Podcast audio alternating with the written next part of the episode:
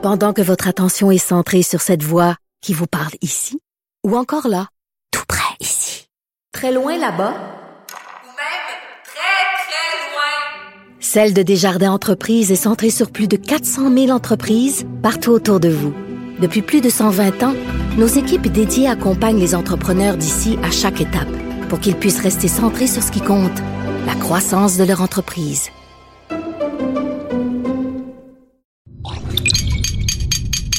Cube Radio.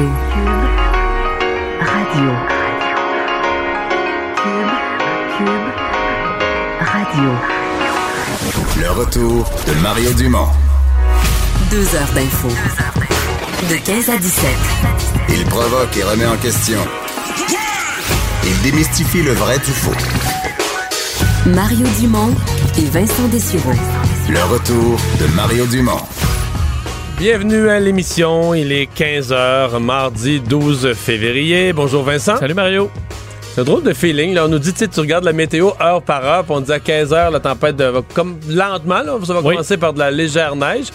Puis on est là, on attend dans la fenêtre que ça commence. On a regardé ensemble le radar, ce qui est le plus précis, parce que c'est en direct. Et... Oui, parce que toi, t'es un gars d'aviation, là. Tu regardes pas la météo comme nous autres. Non, on est vraiment proche, là. Donc, l'Outaouais, la neige a déjà commencé. C'est pas super intense au départ, là. Ce sera dans les prochaines heures où graduellement, ça va augmenter. Pour la grande région de Montréal, c'est entre 22h puis le milieu de la nuit, le 3h du matin, que ça va être le pire, puis ça va s'en aller vers l'est. Il y a un bout qui est vraiment très intense, là, de quelques heures pendant la nuit où ce sera très, très difficile. Heureusement, il y a moins de transport à cette heure-là, ça sera plus demain matin. La grande question, c'est ça, la grande question, c'est comment tout ça aurait été déblayé demain matin quand on va vouloir s'en venir travailler. Oui. On espère que qu'il n'y a pas personne qui va passer la nuit sur l'autoroute aussi. On a vu ça. Mais là, t'as vu ce matin que du côté de Transport Québec, ils ont dit que la 13 serait la route la mieux déblayée jamais vue pendant une tempête. À mon avis, il y aura des véhicules sur le chemin. Alors, Vincent, beaucoup de choses dans l'actualité. Vous comprendrez que plus tard dans l'émission, on va parler abondamment de la démission de la ministre Wilson-Raybould. Vraiment un coup de tonnerre là, pour M. Trudeau dans une crise déjà pas facile. Mais d'abord et avant tout, on se déplace dans la région de la Beauce où il y a un incendie majeur. Oui, une perte importante pour la communauté de Saint-Prosper. L'aréna de Saint-Prosper en Beauce, perte totale à la suite d'un incendie qui a pris naissance vers 11h, donc cet avant-midi. Des images, quand même des photos assez impressionnantes d'un brasier très, très intense qui a détruit cette aréna. Et on en parle tout de suite avec Jean-François Racine, journaliste au Journal de Québec, qui s'est rendu sur place. Bonjour Jean-François. Bonjour. Ça a l'air de quoi à cette heure-ci? La structure est affaissée, est au sol, il reste plus grand-chose. Bon, encore un peu de flamme, mais c'est pas mal vers la fin, disons. OK, mais donc il reste rien, le bâtiment est... Parce que moi, j'avais vu des photos, le bâtiment était encore debout, mais là, il n'y a plus rien, là. Non, il n'y a pratiquement plus rien. Évidemment, tous les pompiers sont encore au travail, mais pour ce qui est de la structure, là, elle est complètement affaissée, elle est au sol actuellement. C'était quel genre d'aréna? Une aréna complète, une aréna chauffée ou juste des fois dans des villages? Moi, je sais qu'il y a certains villages, c'est juste une aréna pour mettre une couverture sur la patinoire, mais pas chauffée. C'était quoi, celui-là? Ça ressemble à ça. C'est un aréna construit en 1967, comme on dit, donc vieille structure en bois. Un nouvel aréna est en construction juste à côté, à moins de 400 mètres, mais il ne sera pas prêt avant le mois d'août. Donc, pour la saison actuelle, c'est fini. Heureusement, il n'y a pas de blessés, mais c'est vraiment un vieil aréna avec beaucoup de propane, structure de bois. Donc, ça a pris moins de 3 heures, il ne restait rien. Oh, OK, ouais, ça a chauffé en 3 heures. Est-ce qu'on a une idée à ce moment-ci de ce qui a pu être à l'origine, soit par le lieu, ou est-ce qu'il y avait des travaux en cours? Est-ce qu'il y a un signe quelconque? On a parlé de remplissage de propane, donc une explosion liée à ça. Bon, ça reste à éclaircir un petit peu, mais ce qui a été plus compliqué, c'est, vous connaissez les petits villages, les petites municipalités du Québec. Là, on parle d'un village qui a moins de 4000 personnes, donc tout est centralisé là, dans un rayon très, très court. Garderie, caisse populaire, centre culturel, c'est vraiment tout dans le même périmètre. On a évacué un peu tout. Une cinquantaine d'enfants dans une garderie là, bon, qui était en train de manquer d'air tellement il y avait de fumée pratiquement. Donc, ça a été très, très rapide. Mais heureusement, là, rien de grave, là. OK. Et donc, même s'il y a on parle de propane, explosion, il n'y a personne qui a été blessé dans cette opération-là non plus. Il n'y a aucun blessé d'aucune façon.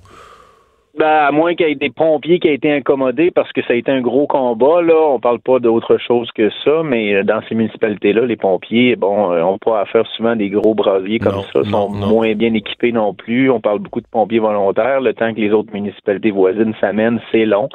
Donc, on a vraiment été en mode défensif. Là. Il n'y a pas eu d'attaque. Je pense qu'au début, ils ont essayé de rentrer, ils ont reculé, ils ont dit on abandonne, là. C'est trop rapide, trop intense. Est-ce qu'ils ont eu l'aide des pompiers, justement, des villes comme Saint-Georges, qui doit avoir Saint-Georges-de-Beauce, qui doit avoir des pompiers à temps plein, ou je sais pas, Beauceville? Oui, sont arrivés, oui. Ils sont tous allés, mais écoutez, le temps qu'ils se déploient puis qu'ils arrivent sur les lieux, là, Saint-Georges est arrivé. Je pense que c'est la seule ville qui a un camion échelle. Fait que c'est pas les gros moyens, ces municipalités-là. Hein? On avait de l'eau, on avait l'aqueduc, mais les réserves sont pas énormes. Donc, ça c'était une perte totale. OK. Ben, merci beaucoup de nous avoir parlé, Jean-François. OK, au revoir. Au revoir. Et oui, évidemment, dans l'actualité, on le disait en ouverture, mais cette tempête de neige, il faut dire qu'on a rarement vu les autorités, ministère des Transports, Sécurité publique, Sûreté du Québec, annoncer autant d'éléments de préparation. Est-ce que c'est parce qu'ils se sont déjà fait prendre des culottes aux genoux? Ben, à mon avis, François Bonnardel, nouveau ministre des Transports aussi, doit vouloir que ça se passe bien. Ce test, parce qu'on s'attend à ce que ce soit la pire tempête pour l'instant, là, de l'hiver, particulièrement sur le sud-ouest de la province. Faut dire que vraiment, quand on va dans l'extrême-est, on a revisé un peu à la baisse les quantités de neige là, pour la Gaspésie, ce secteur-là, plus autour de 15 cm. Là où ce sera difficile, c'est davantage pour ce qui est de la région de Montréal, de Québec, alors le sud, l'Outaouais, où on attend des quantités pouvant aller jusqu'à 40 cm. Et comme on le disait, le pire, ce sera... demain matin, après d'intenses précipitations. Sûr que pour Québec, vous allez être encore plus dans la tempête pour un peu plus longtemps mercredi. Et ça risque de poser beaucoup de problèmes pour l'heure de pointe demain matin. Marie-Ève Giguère d'Environnement Canada est en ligne. Bonjour, Mme Giguère. Bonjour. Quand une tempête porte un nom, là, est-ce que ça devrait nous faire peur davantage? Ça veut juste dire qu'elle a fait un grand voyage en sol américain? Où on essaie de la distinguer de toutes les autres qui nous ont frappés dernièrement. Parce que celle-là s'appellerait Maya, elle a un nom. Je veux dire, c'est une bonne tempête, là. En effet, ouais. Ça va frapper toute la province. Là. Ouais. Qui arrive, quoi? Il y avait de la neige là à Vancouver. On dit que c'est le même... C'est un immense système qui a fait pas mal de chemin, qui reste intense, qui est comme un mur, là, puis qui arrive au-dessus de nos têtes, là. Oui, mais je vous rassure, c'est pas celui de Vancouver. Non. Mais ça arrive de loin quand même. Là, ça arrive, c'est un mélange en fait. Le Colorado, puis ça prend de l'humidité dans le golfe, un peu du Mexique. Tout ça se mélange au-dessus des Grands Lacs. Là, c'est vraiment, c'est comme un système à deux têtes, si on veut. Là, il y a deux systèmes là qui jouent ensemble, puis nous on est sur le terrain de jeu. OK. À quoi s'attendre là au cours des prochaines heures, selon qu'on est d'ouest en est dans le Québec?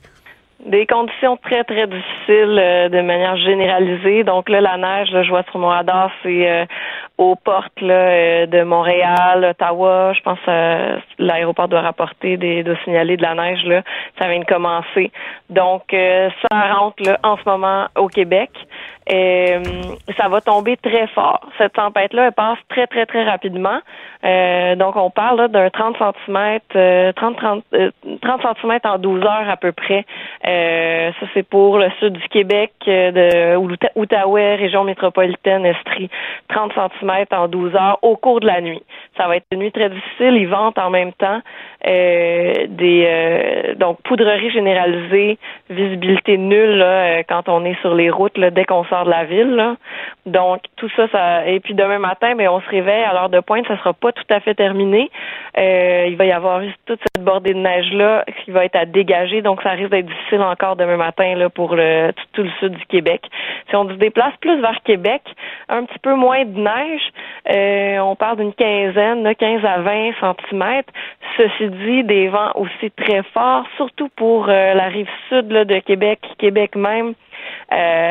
Mais entre le classique, là, la 20, la 132, entre Bellechasse, Montmagny, ça va être extrêmement difficile. Là. On a comme un entonnoir avec les vents dans ce coin-là. Pour connaître bien cette route-là, on doit se bien dire que ça a des grosses chances d'être fermé à une certaine heure, là, à un moment donné. Parce que c'est une route qui est tellement venteuse, tellement dangereuse que quand ils vendent trop, quand c'est visibilité nulle, ils la ferment et c'est plus prudent comme ça. Autre chose à dire, les vents, est-ce qu'ils vont être... Parce que je comprends que c'est quand même du temps assez froid. La neige, donc, va être poudreuse, là, va être sèche. Est-ce que le vent va se maintenir, genre toute la journée de demain, pour continuer à promener cette même neige? Non, c'est assez bref, en fait. Ça va. Le temps que la neige tombe, on a un bon vent d'est très, très, très vigoureux. Là, on parle de 70-80 km/h, même dans certains secteurs. Ceci dit, ben pour le sud du Québec, quand la neige va cesser demain matin, les vents vont se calmer aussi. Okay. Ils vont reprendre en fin de journée. Donc, les routes exposées, je pense à la Montérégie, on va... peut-être l'autoroute 20, les routes exposées quand il y a des champs, quand il n'y a pas, dès qu'on sort de la ville, il va encore avoir de la poudrerie, c'est sûr, là, avec autant de neige que ça, mais ça va être beaucoup moins pire. Et puis, on n'est pas dans un scénario où on a 2-3 jours de vent après qui vont créer de la poudrerie généralisée. Là, même en Gaspésie, tout le littoral du fleuve, des fois, on a ça pendant 3 jours, là, des gros vents du nord après un système. Cette fois-ci, au moins, c'est pendant le système, il va venter, mais après ça, les vents seront plus modérés, ouais. Bon. Est-ce qu'on a la paix pour quelques jours en arrière de ce système-là ou il y en a un autre déjà en préparation en arrière? J'ai pas de bonnes nouvelles, là. On en surveille un pour vendredi déjà. Ah, ouais. Pas aussi gros que ça, là. Ceci dit, il y a beaucoup d'incertitudes parce que, je vous le cacherai pas, quand on a un système après l'autre comme ça, surtout un gros système comme celui de demain, ça influence comment le suivant se développe. T'sais, on a juste 24 heures de pause entre les deux systèmes, là. Donc, c'est sûr que ce qui se passe demain, ça va influencer le système de vendredi. Mais je vous rassure, pour l'instant, là, on parle de 5 à 10 cm, là, selon où on est. Certains secteurs, là, même de Montréal à la Gaspésie, là, on pourrait même se changer en pluie brièvement. Je suis pas en train de vous annoncer non plus un gros redoux qui va tout faire fondre ça d'un coup, là. Mais en gros, il y a un autre système avec peu d'incertitude, mais un autre système pour vendredi. Ben oui, c'est ça. Donc, la clé, c'est de garder l'œil ouvert là, pour les mises à jour des précipitations, des prévisions. En fait, plus on approche du jour J, dans le fond, plus on a de précision, plus on arrive à donner des détails sur les conditions dans tous les secteurs, là. En ce moment, on se concentre sur celui de demain, qui est déjà très complexe puis qui va influencer celui de vendredi. Merci beaucoup. Ça me fait plaisir. Marie-Ève Giguère, météorologue à Environnement Canada. Vous, quand tu rajoutes un 10 cm sur la pile, ouais, c'est ça. Ça fait quand même pas mal. Même si c'est juste 5 à 10. Pas juste 10 cm sur la pile, c'est que tu rajoutes une journée sur la pile des journées qui auront été compliquées durant cet hiver-ci. Oui, c'est sûr. C'est que là, l'opération d'enneigement commence, c'est déjà 2 jours, puis là, t'as un autre 10 qui tombe, puis là, ça finit plus, les camions tournent et tournent. Ouais. J'ai hâte de voir la facture, là. Pour l'hiver? D'après moi, certaines villes vont être en dépassement de budget de déneigement. Parlons de la ministre Jody Wilson-Raybould, qui était dans l'actualité au cours des dernières heures parce qu'on se disait elle pourrait d'une certaine façon sauver M. Trudeau. Là, si on la libérait de son secret professionnel, si elle pouvait parler. Exemple, si elle disait ben non, moi j'ai jamais subi aucune pression indue, tout a été fait dans les normes, tout est correct. Ça calmerait la pression. C'est pas ce qui est arrivé ce matin. Non, loin de là. Une histoire, c'est la grosse nouvelle aujourd'hui. L'ex-ministre de la Justice, Jody Wilson-Raybould, qui démissionne alors qu'on espérait avoir des réponses de sa part. Ben, la réponse est peut-être dans le geste, là, parce qu'elle l'a donc fait savoir, entre autres, sur Twitter ce matin, qu'elle quittait ses fonctions. Elle dit, c'est avec le cœur lourd que j'ai remis ma lettre de démission. Elle dit, quand j'ai cherché à me faire élire au fédéral, c'était avec le but d'intégrer une vision positive et progressive du changement au nom des Canadiens ainsi qu'une façon différente de faire de la politique. Alors, c'est ce qu'elle souligne dans sa lettre de démission. Elle qui avait été, on sait, rétrogradée au statut de ministre des anciens combattants alors qu'elle était la ministre de la Justice. On le dit, là, elle était tenue au secret professionnel, mais elle aurait... Techniquement, elle l'est encore, là. Exact. Mais que en tant que ministre, elle a prêté serment d'une confidentialité des dossiers du cabinet, mais comme avocate, t'as déjà un secret, là, de toi, ton avocat te conseille ou te défend ou tout ça, ton avocat n'a pas le droit de raconter, hey, Vincent Dessureault, lui, patati patata, là, c'est un secret professionnel, donc ce secret-là existe aussi, comme pour le ministre de la Justice qui conseille le gouvernement, là. Oui, mais on entendait plein d'experts qui semblaient dire, ben non, mais si elle veut... on pourrait on peut la libérer, ben, là. C'est ça. Mais là, tu comprends que hier... Le cabinet de M. Trudeau, le Conseil des ministres, se disait on pourrait la libérer de son secret. Puis là, si elle allait faire des déclarations dans le sens que tout est correct, ça nous aiderait. Là, à partir du moment où elle est suffisamment en colère, qu'elle quitte la solidarité ministérielle, qu'elle quitte le Conseil des ministres. T'as-tu vraiment encore envie de la libérer de son secret? Ben, effectivement. C'est un couteau à deux tranchants, parce que si t'as libère de son secret, puis qu'elle dit des propos explosifs, je veux dire, c'est mieux de garder le doute. Elle va faire péter le gouvernement, là. Surtout, bon, elle est en train de se questionner aussi sur ce qu'elle peut légalement dire face à cette controverse. Ouais, la consulte, elle a sollicité un avocat, et pas le moindre, le maître Thomas Albert Cromwell, qui a été juge à la Cour suprême du Canada jusqu'en 2016. Alors, à mon avis, c'est quelqu'un qui connaît bien, qui est capable de bien la conseiller. Alors, bon, on sait par rapport à ce dossier possible d'ingérence. Madame Wilson-Raybould qui aurait possiblement refusé de plier. C'est un peu ça qui est la question. Est-ce que c'est quelqu'un qui s'est tenu debout et qui en paye le prix, ou c'est une autre version? Mais l'autre version, c'est est-ce que c'est une entêtée?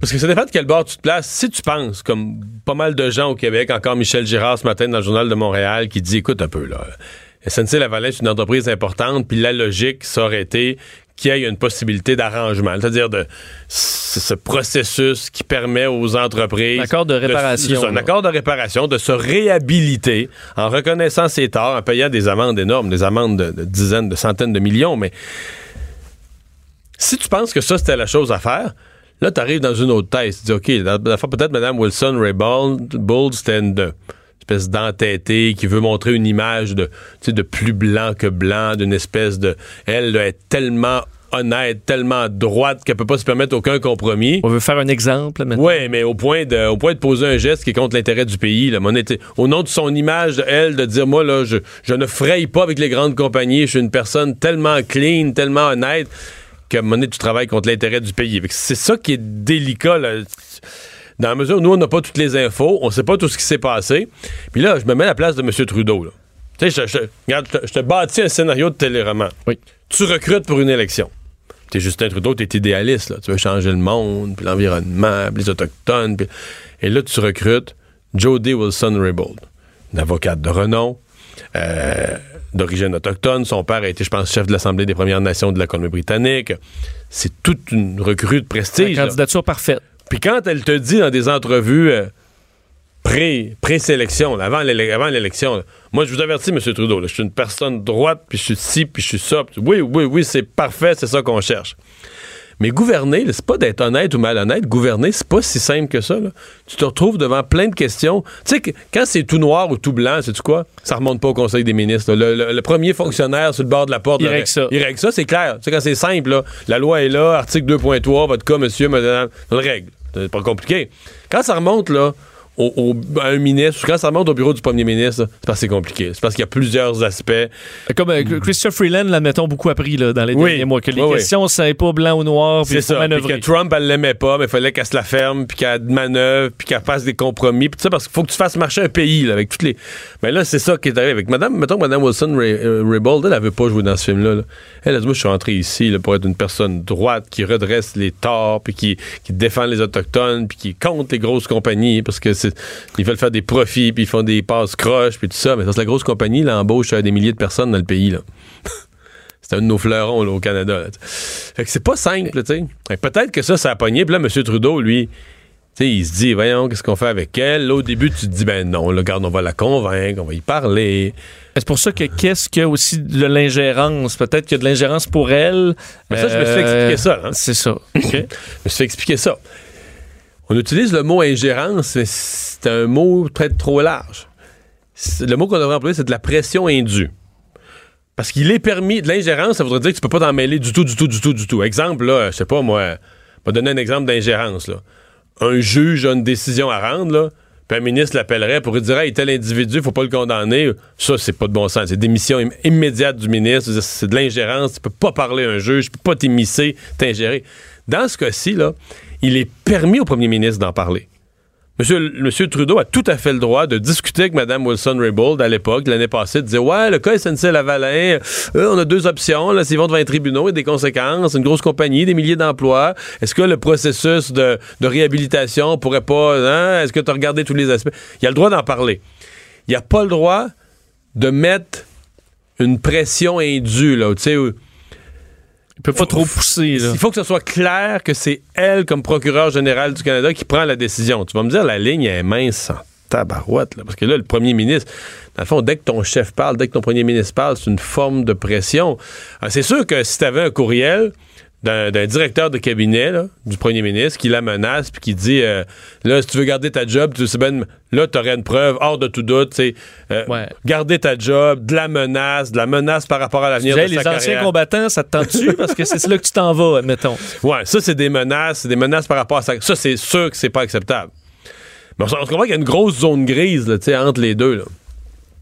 Mais on dirait que dans cette zone grise-là, Monsieur Trudeau a marché dans la zone grise, puis ses bottes ont collé comme dans le béton, dans du sable mouvant. Là, ouais, parce qu'on n'a pas le détail de ce qui s'est passé non plus, là, clairement. Non. Donc, c'est ça porte à interprétation. Hey, on jase longtemps. Un petit mot sur Théo Taxi, parce que notre collègue Félix Séguin, ce matin, je sais pas s'il avait été convoqué par quelqu'un ou s'il passait par hasard, mais il a vu les Théo sur des plateformes en route vers l'Ontario. Ouais, qui vont à la vente, carrément, 2 semaines après la fermeture de Théo Taxi, 170 véhicules quand même qui prennent la direction de l'Ontario. Alors, aller sur des camions remorques. C'est un mystère pour être vendus aux enchères. Et là, je voyais d'ailleurs sur les réseaux sociaux beaucoup de gens qui se questionnaient à savoir, mais pourquoi on envoie ça en Ontario? Pourquoi on ne vend pas ça ici? Ben oui, parce qu'en plus, l'Ontario, ils viennent d'enlever les subventions aux autos électriques. Et on n'arrête pas de se faire dire que les autos électriques de l'Ontario s'en viennent au Québec. Je n'ai pas compris pourquoi on ne vend pas ça. C'est parce qu'elles sont usagées. Donc là, tu n'as pas le montant. Oui, tu l'as, c'est un usager. Tu l'écoutes. Je connais pas. La loi, c'est que tu peux l'avoir. Ah non, mais la CAQ veut l'enlever, ces usagers. Mais c'est pas encore fait, là. Tu l'as encore. Mais est-ce que tu l'as, c'est un vieux usager que t'achètes dans une enchère d'une faillite? J'ai pas ces nuances-là de la loi, là. Parce qu'on dit, justement, que c'est l'annulation par le gouvernement de Ford que les subventions réservées aux voitures électriques ont été annulées, de sorte que la marge de profit des revendeurs est réduite. Mais ça inciterait pas à aller en Ontario. T'as raison. Ce qu'on explique, c'est qu'on ferait plus d'argent, en les vendant en Ontario. En les vendant. Il doit avoir une raison. Mais ça nous dit quand même qu'il y a vraiment un démantèlement de l'entreprise quand même. Oui, là, c'est pour ça qu'on se questionnait. Est-ce qu'il y a des gens intéressés à racheter? Ça, on parlait d'un rachat par Pierre Karl Péladeau, mais là, de l'autre côté, c'est sûr que les créanciers doivent être nerveux. Là. Ils doivent dire, regarde, on veut avoir notre argent, on peut pas laisser... En même temps, c'est pas bon laisser des autos des semaines de temps au froid, arrêter. Tu sais, cette année, ils vont être dans une... Mettons la nuit prochaine, là, que tu déneiges pas, là. Faut que tu fasses faire les freins, puis... Mais c'est pas des autos électriques qui dorment 2 mois dans un tapon de glace puis de neige. Je suppose que c'est pas très bon, là. Mais est-ce que dans la salle d'encan, il y a Pierre Karl Péladeau? Qui rachète, qui est en haut dans la salle, puis qui mise sur le rachat. Non, parce que je comprends, c'est que les Kia, là, ils faisaient partie du problème. Là. C'est justement des petites carrées. Là. C'est justement celles qui avaient pas assez d'autonomie. Là. Que l'hiver, quand il fait froid, ils passaient plus de temps sur la charge que sur la route. Là. Fait que je les rachèterai. S'ils veulent les racheter, ils devraient m'appeler avant. Mais qu'est-ce que tu rachètes si tu rachètes pas? Tu rachètes le concept, ouais, la technologie, le concept. Est-ce que ça vaut? Je sais pas. Là. Si t'as pas la flotte, je sais pas. Je sais pas. Le retour de Mario Dumont. Joignez-vous à la discussion. Appelez ou textez. 187 Cube Radio. 1877-827-2346.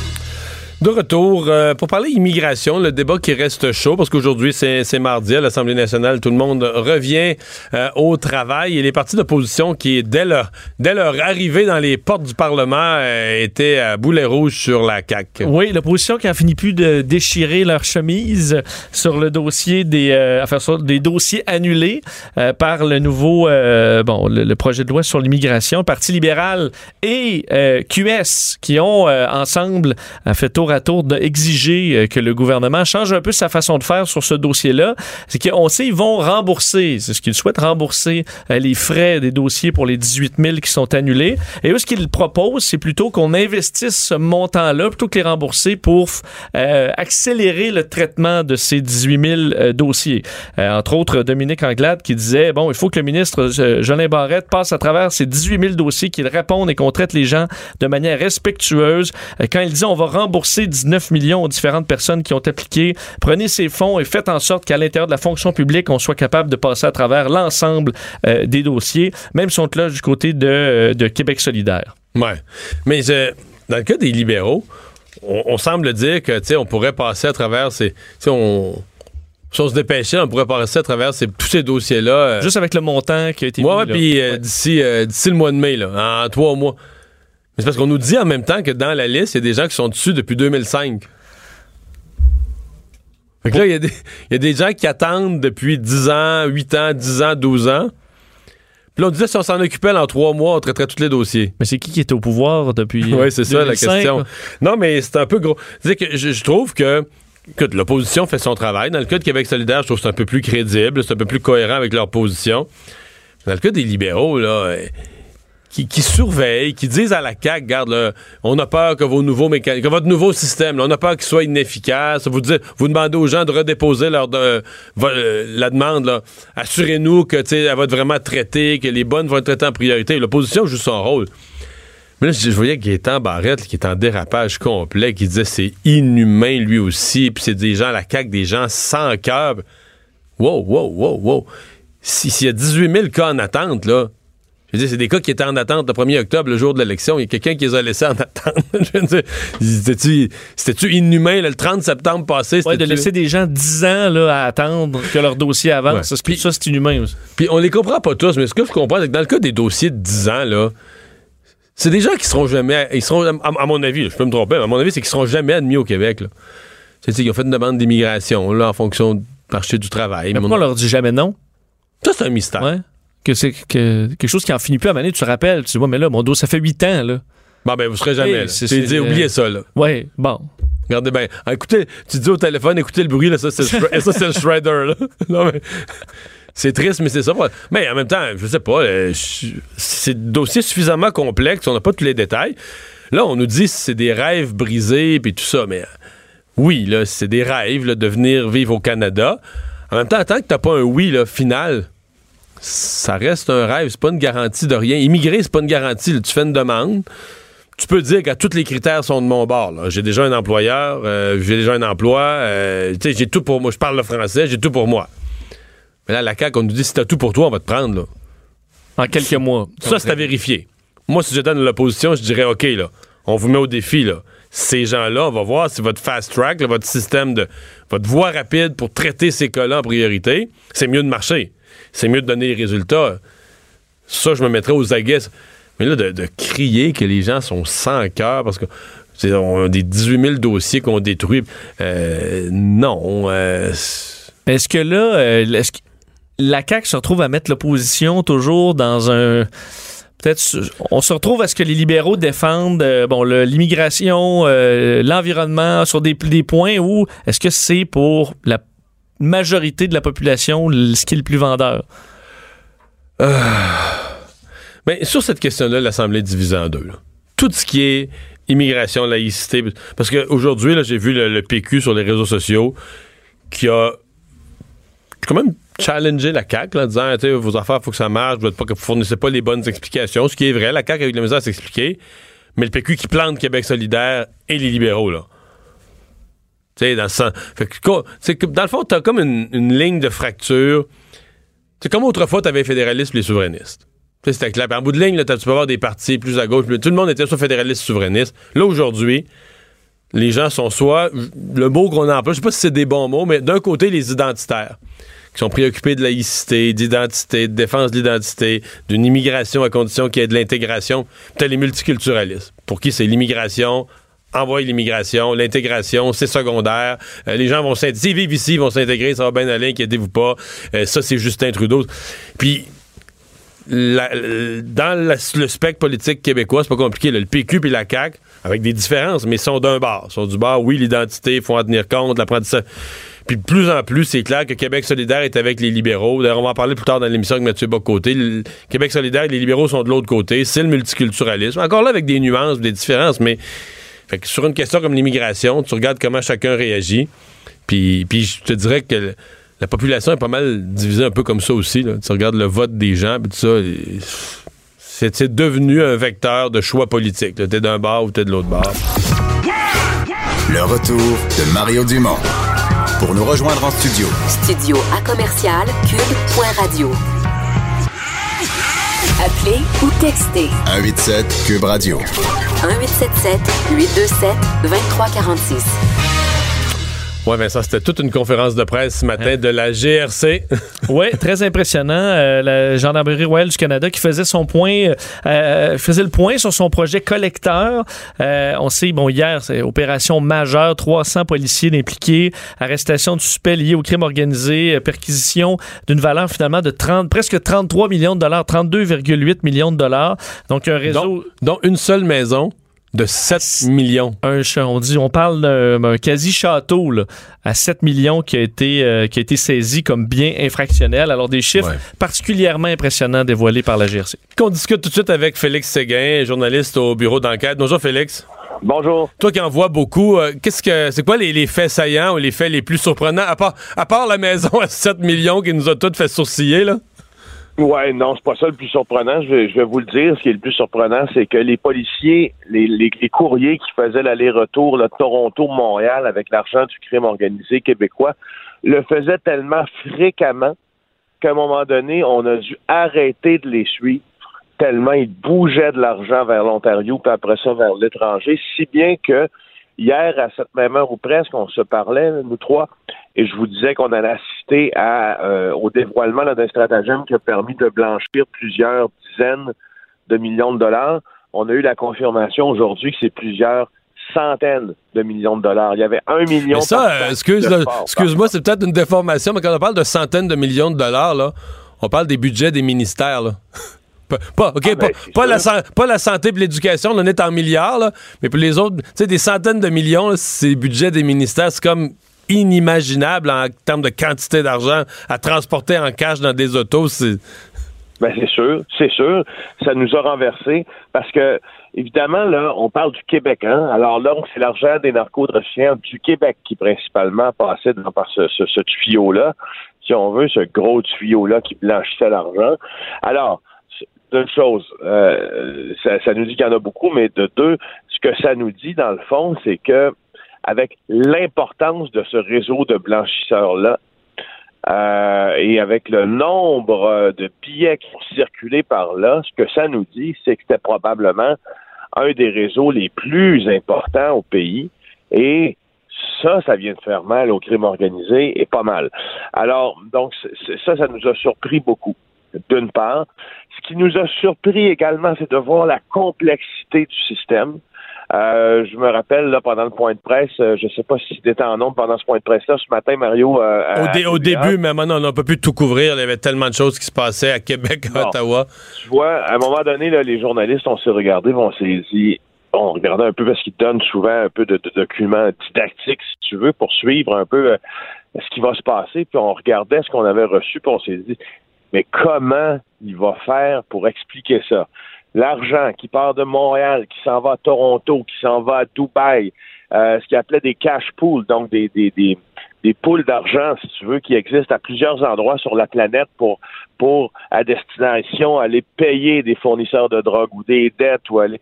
Écoute, c'était vraiment, vraiment une enquête extrêmement complexe.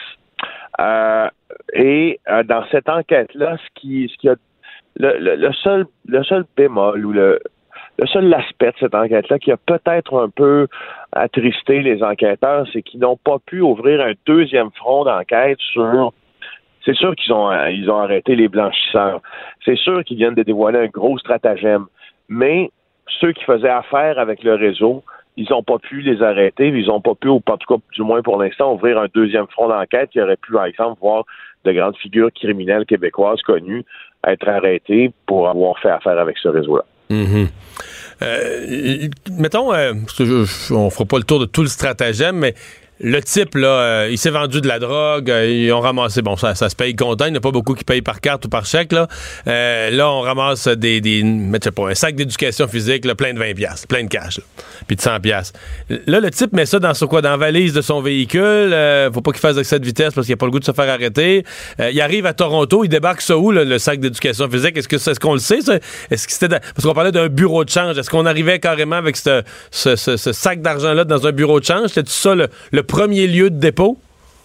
Non, on avait rendez-vous souvent là, dans des stationnements extrêmement publics, donc rien pour attirer trop l'attention. Là.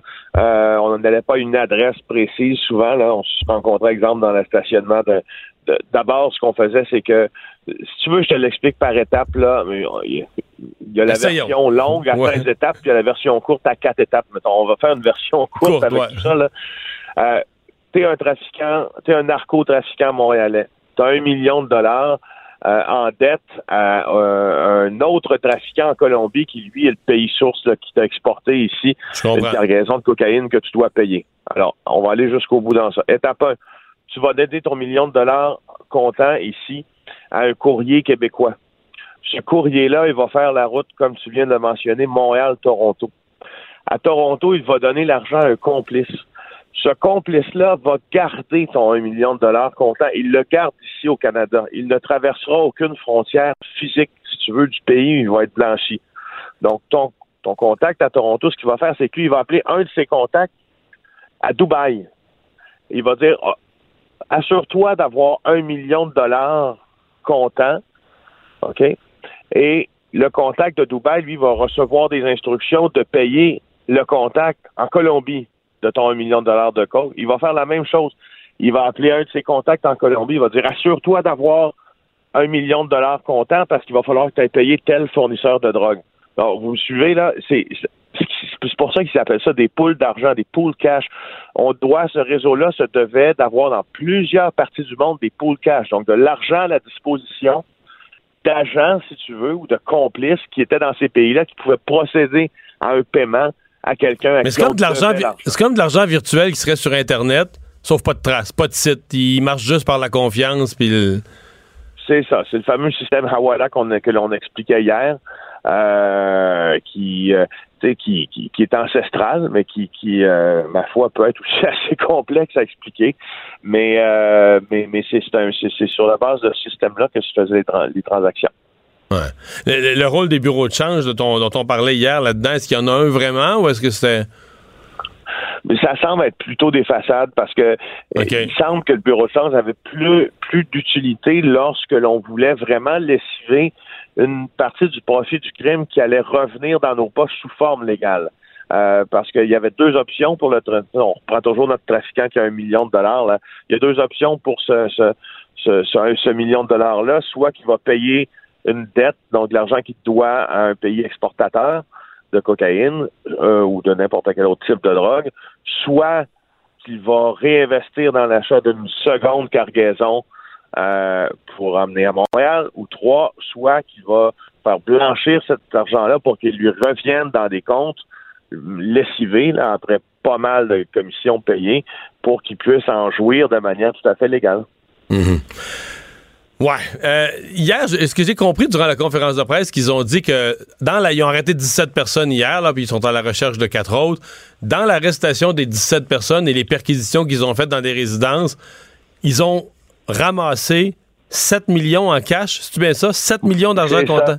Oui, en argent comptant. Qui traînait, là, que les gens avaient chez eux ou dans des sacs, peu importe. Ouais. Ouais. C'est beaucoup. C'est pas mal d'argent, Félix.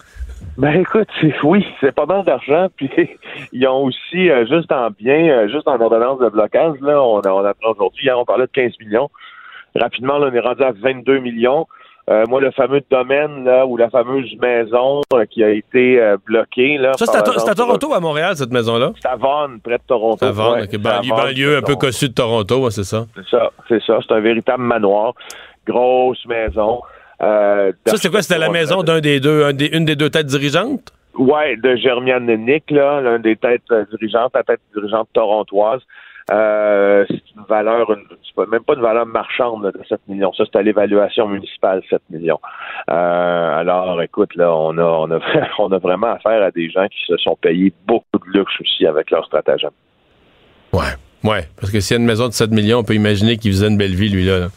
Ben, puis en même temps, on nous expliquait, l'Agence du revenu du Canada nous expliquait que quelque chose que l'on trouvait intéressant. Moi, je suis moins familier avec les processus de fraude fiscale que certains de mes collègues au bureau d'enquête, mais on nous expliquait, sous le couvert d'anonymat un peu, parce qu'il y a une loi qui interdit de donner à un journaliste le nominatif du rapport d'impôt de quelqu'un, là, combien il a cotisé.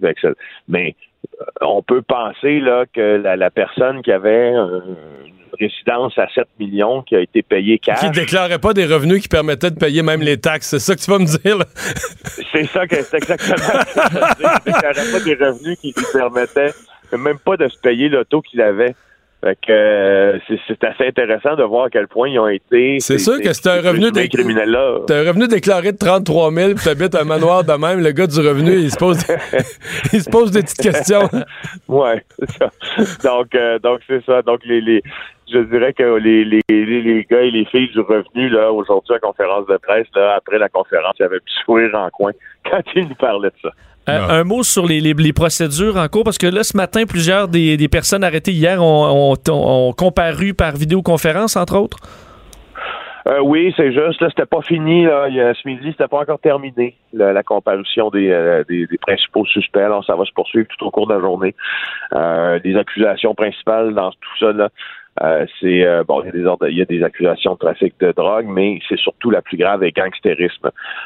Et c'est une des plus dures à prouver. Souvent, c'est une des plus graves de poser, puis une de celles qui tombe le plus rapidement quand les procureurs de la Couronne et puis les avocats des défendeurs se parlent. Là, mais pour l'instant, on a plein de gens accusés de gangstérisme dans ça. Mais il n'y a personne qui est relâché sous condition. Ils sont tous en dedans, là. Non, pour l'instant, je crois que personne n'a été remis en liberté. Merci Félix. Le retour de Mario Dumont, le seul ancien politicien qui ne vous sortira jamais de cassette. Mario Dumont et Vincent Dessureault. Jusqu'à 17, Cube Radio. Le buzz de Vincent Dessureault. Alors Vincent, dans ton buzz aujourd'hui, tu parles des gens qui sont contre les vaccins. Oui, un petit mot là-dessus parce que le The Guardian, donc quand même un média des plus respectés, qui a fait une enquête sur Facebook et les anti-vax, là, donc les gens qui voient des conspirations, des grands dangers sur le vaccin, que ça donne l'autisme et compagnie, parce que The Guardian est allé infiltrer. Là, on s'entend, ça se fait bien, mais des fois t'as des communautés fermées sur Facebook, mais dans des groupes, il y en a des centaines de groupes anti-vaccins, dont certains sont suivis par des centaines de milliers de personnes aux États-Unis. Et ce qu'on se rend compte dans cette enquête, c'est que Facebook fait à peu près rien pour contrer ce langage qui devient de plus en plus dangereux avec le retour de certaines maladies qui étaient carrément éteintes grâce à l'arrivée des vaccins et des décès réels là, d'enfants qui n'ont pas été vaccinés alors que c'était une procédure courante. Donc eux, selon leur article, affirment que Facebook non seulement ne les contrôle pas, mais accepte de faire de la publicité pour toutes sortes de groupes. Là, on les nomme comme le Vax-Truter, Anti-Vaxxer, Vaccines Revealed, qui peuvent placer de la publicité sur Facebook. Alors eux autres, ils font du profit, ils sont contents. Et la grande lutte, parce que Facebook a quand même embarqué plusieurs outils pour lutter contre les fake news, mais on dit... Tu peux pas être plus dans les fake news que les anti-vaccins, là. Exact.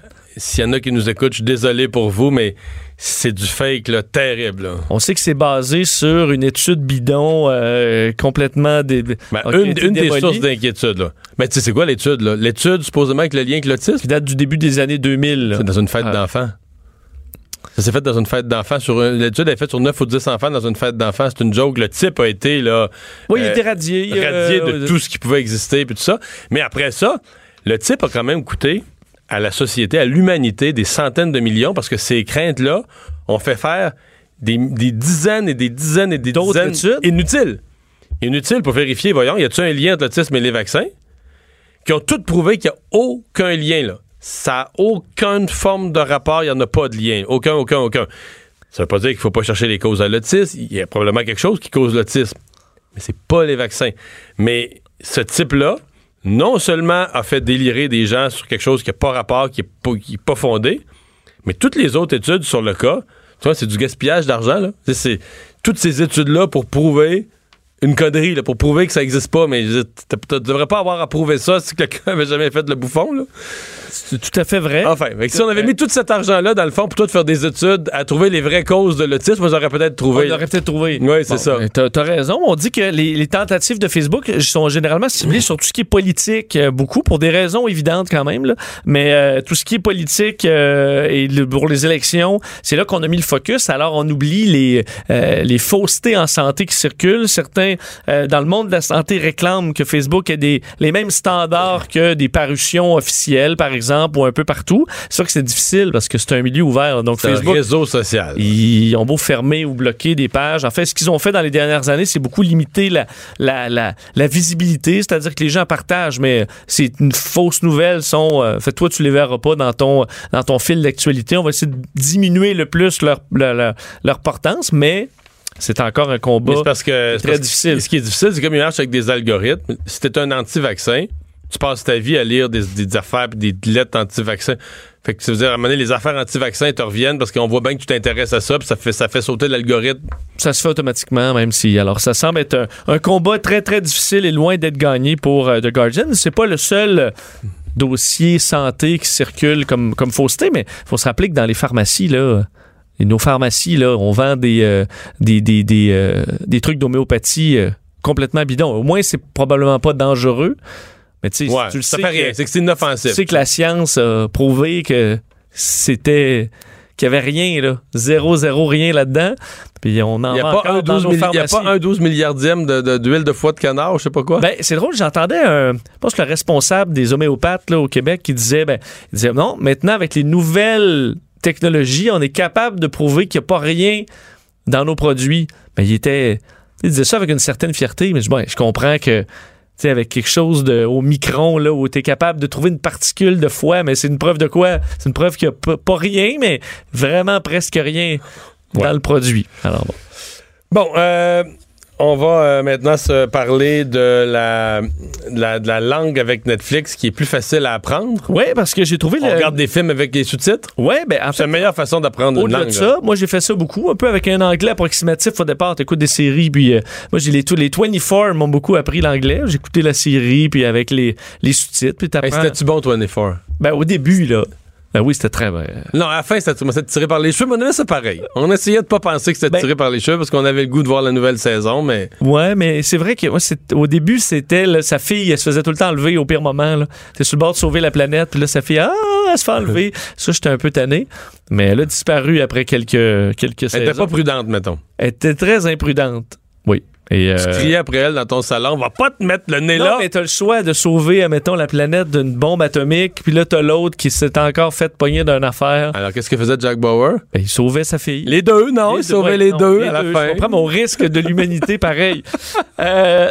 Donc, un nouvel outil en fait, qu'utilise Netflix et Chrome, qui est quand même un des navigateurs les plus utilisés au monde, et qui permet d'essayer d'apprendre des langues avec Netflix, c'est-à-dire que vous écoutez une série, mais on va vous écrire mettons une série bulgare, tu l'écoutes en langue originale pour apprendre le bulgare. Oui, sauf qu'on va te rajouter le double sous-titre. C'est-à-dire que tu peux fonctionner à deux sous-titres. Le sous-titre de ta langue et le sous-titre de la langue que tu veux apprendre. Alors, ça permet d'écouter des émissions, un peu comme d'être l'équivalent d'en immersion, mais en voyant les deux vocabulaires comme ça de façon constante. Mais c'est disponible maintenant, ça doit avoir les deux sous-titres, ouais? Oui, c'est pas sur Netflix, c'est une extension de Chrome. Okay. Alors, ça vous prend Chrome. Vous ne pouvez pas l'écouter si vous n'êtes pas sur un navigateur, sur votre ordinateur. Ça s'appelle LLN ou Language Learning with Netflix.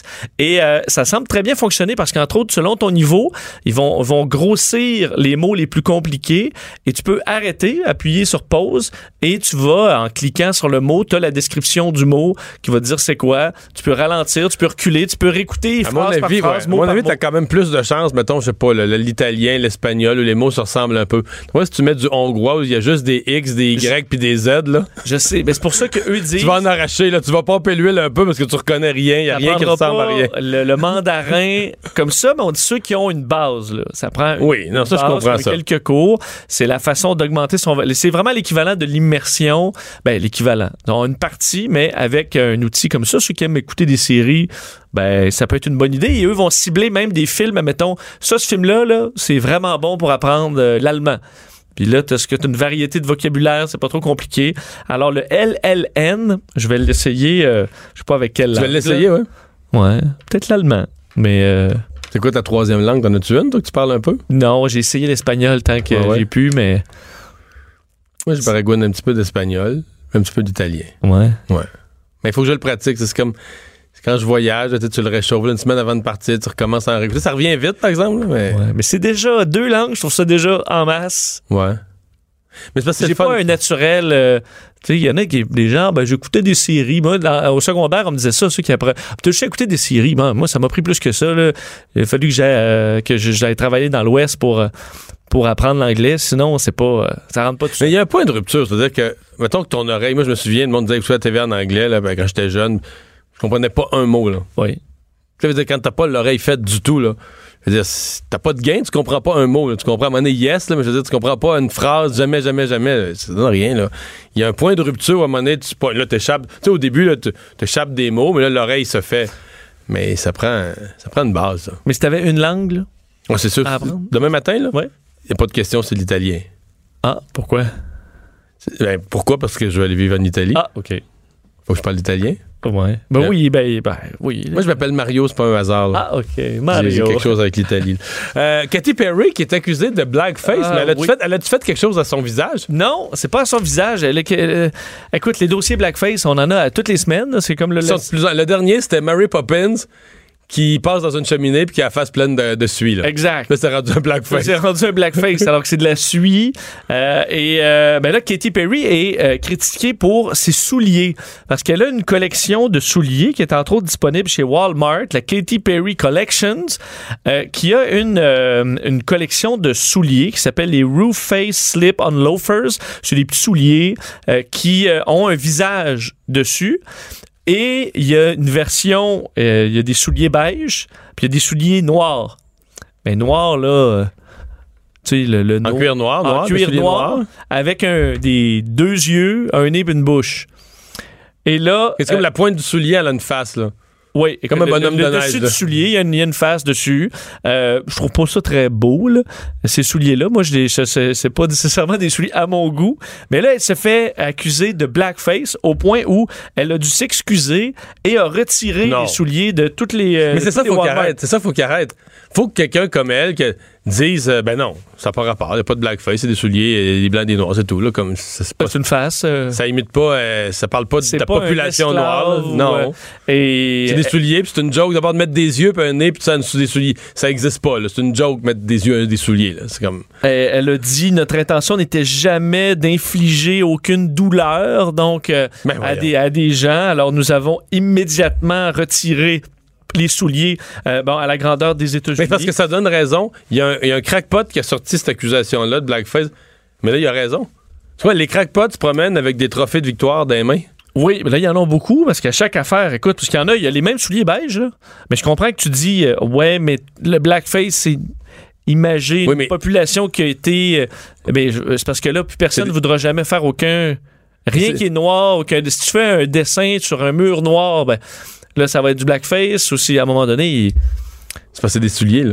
Les souliers, ça n'a pas d'yeux, ça n'a pas de nez, c'est pas de l'imitation de quelqu'un, c'est une joke. Là. C'est quoi, tu peux mettre des yeux à tout. Là. C'est un design. Là. Il y a du monde qui met des yeux à leur boîte à lunch, là.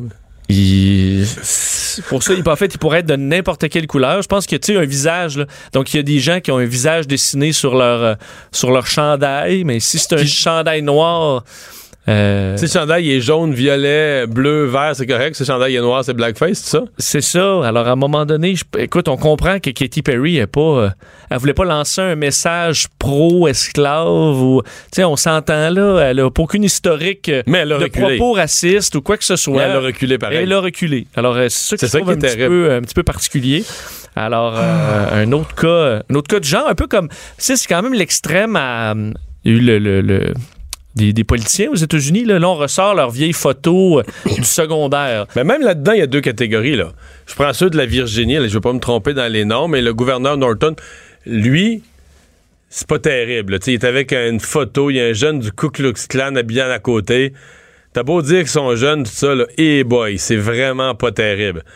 Mais l'autre jeune, comment est-ce qu'il s'appelle? C'est le procureur général. Là. Lui, j'oublie vraiment Mike...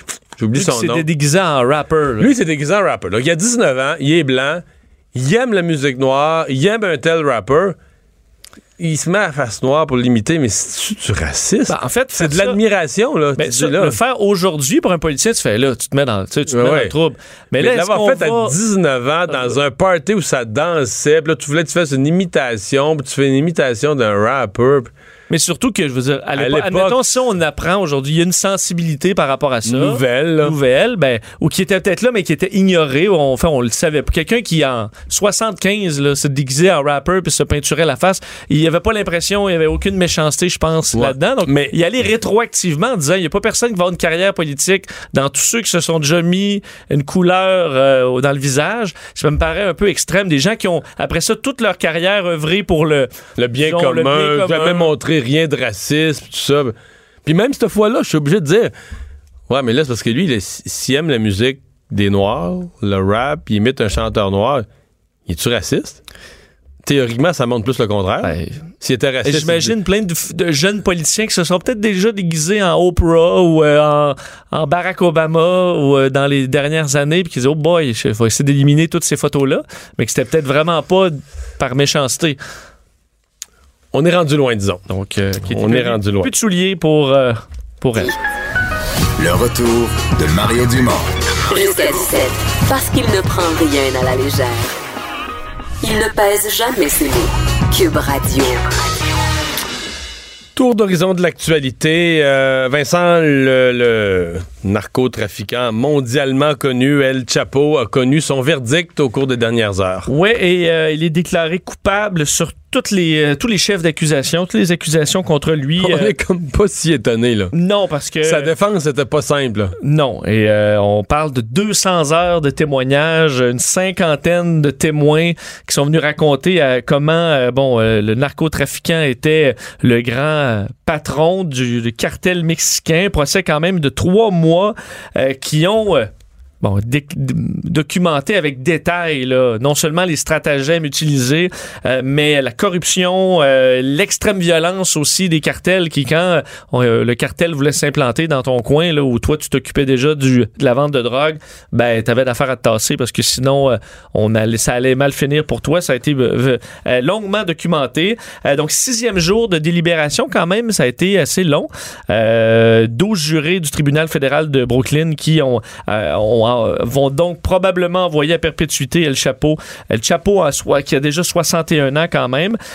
Lui avait été extradé aux États-Unis en 2017. On se souvient après 2 évasions, là, dont une évasion spectaculaire avec un tunnel. On voit à quel point c'est un homme qui doit être sous surveillance, même aux États-Unis. 56 témoins donc, des ex-associés, d'anciens employés d'El Chapo qui, du côté du cartel, on le dénonçait ce procès-là comme un procès bidon qui visait à mettre le blâme carrément sur un bouc émissaire et que les témoins, eux, étaient prêts à dire n'importe quoi pour faire réduire leur peine. Faut croire que ça l'a pas ébranlé beaucoup les jurés. Mais je sais pas s'il va être dans une cellule, tu sais, c'est comme toute la légende que ces criminels... Des cellules. Ben oui, multimillionnaires, des cellules. Je pense pas. Tu penses qu'il va être dans une petite cellule carrée, la même que le gars d'à côté?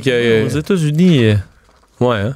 Et évidemment, on parle de centaines de tonnes de cocaïne venue de Colombie qui se dirigeait vers les États-Unis avec le cartel. Des corruptions de la police, corruption du gouvernement, des militaires, des gens corrompus à grande échelle pour fermer les yeux sur tout ça. Alors quand même, un très, très long procès qui se termine aujourd'hui, assurément dans la faveur de beaucoup. On en parle depuis un certain temps que l'aéroport de Saint-Hubert va accueillir des vols. En fait, les gens qui sont allés en Europe, là où il y a les low cost, là, les avions à très, très bon marché, souvent on n'atterrit pas dans le gros aéroport de la ville. Il y a un petit aéroport, dans certains cas, qui est pas mal plus loin du centre-ville, où on va... je me souviens de Milan, entre autres, là...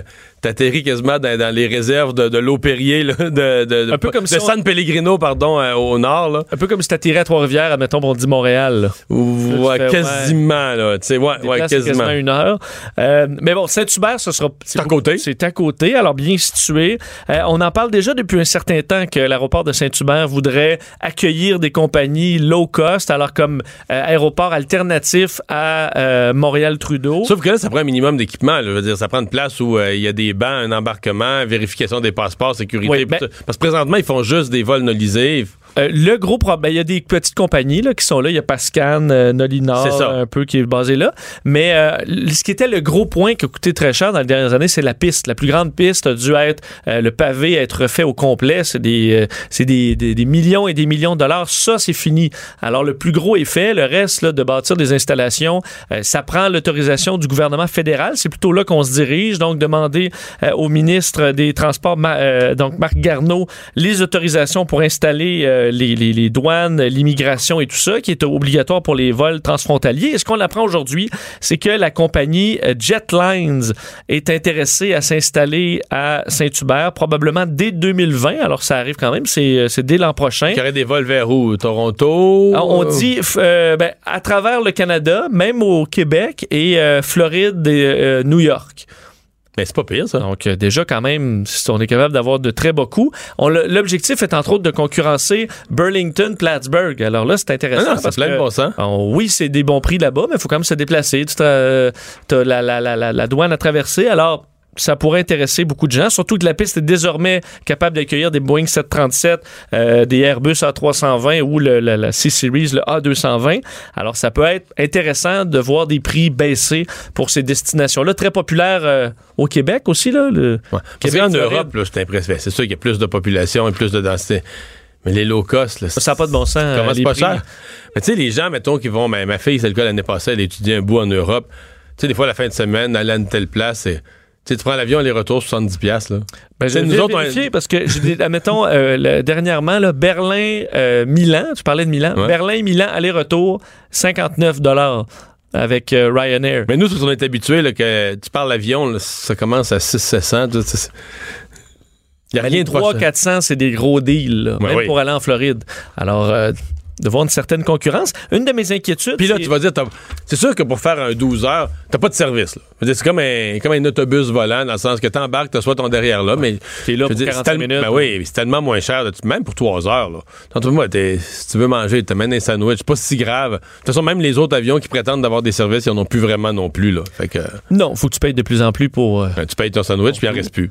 Fait que 2 semaines l'avoir dans ton sac. Non, mais je niaise, là, mais tu niaises pas. Vrai, ça arrive à la fin. Il nous reste juste, genre, tu dis tout sauf jambon. Il reste juste jambon. Voilà. Oh. OK, on prend ça. Mais peut-être une de mes inquiétudes, il y a le bruit. Par contre, je sais que c'est quand même... c'est sûr que le fédéral va avoir des pressions. Un des problèmes dans la population, que ça a été le bruit constant. Est-ce que dans le fond, ça dérange moins parce que c'est des vols quand même peu réguliers, là, qui vont être plus occasionnels que les avions d'école qui se posent et redécollent à l'infini.